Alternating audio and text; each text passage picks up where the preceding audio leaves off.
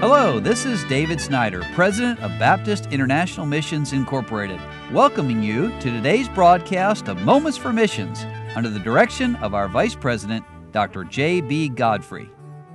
Robert Smith and his wife Rhoda and their family have been serving the Lord faithfully down in Barbados in the West Indies, and they're sent out of First Baptist Church of Hammond, Indiana.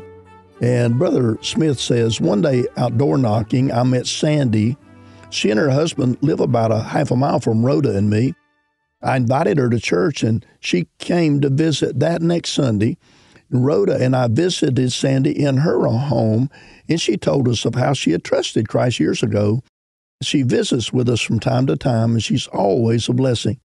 And then one Wednesday afternoon, just a few weeks ago, I was out knocking on doors.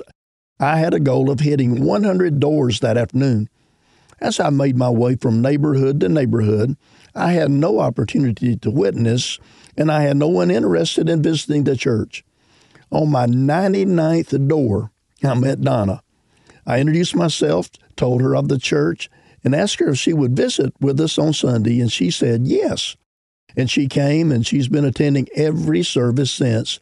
She, too, had trusted Christ years ago, but she did not have the assurance of her salvation. So we went through the scriptures together, and God gave her the assurance from His Word that she needed.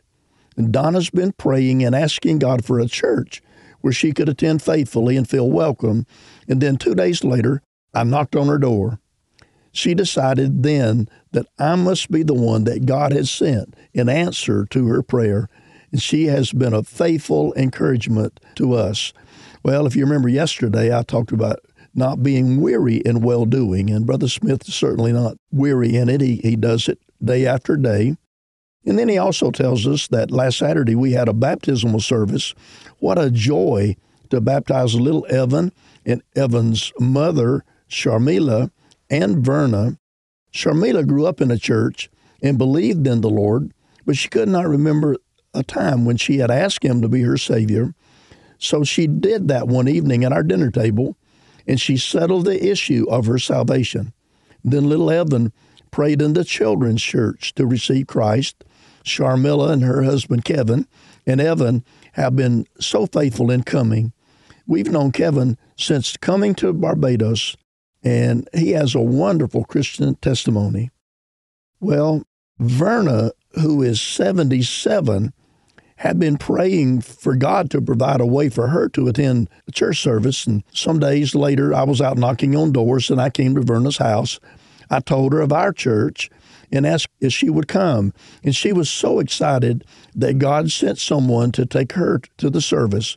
And she comes now every Sunday, and she had trusted Christ as her Savior many years ago as well.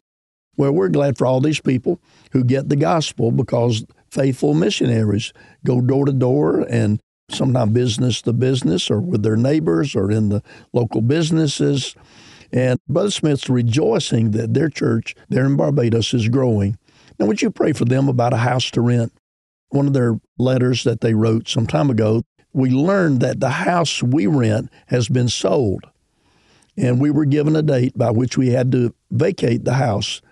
And since we'd already planned to be stateside for a couple of weeks, we needed to be out earlier back in the month of November.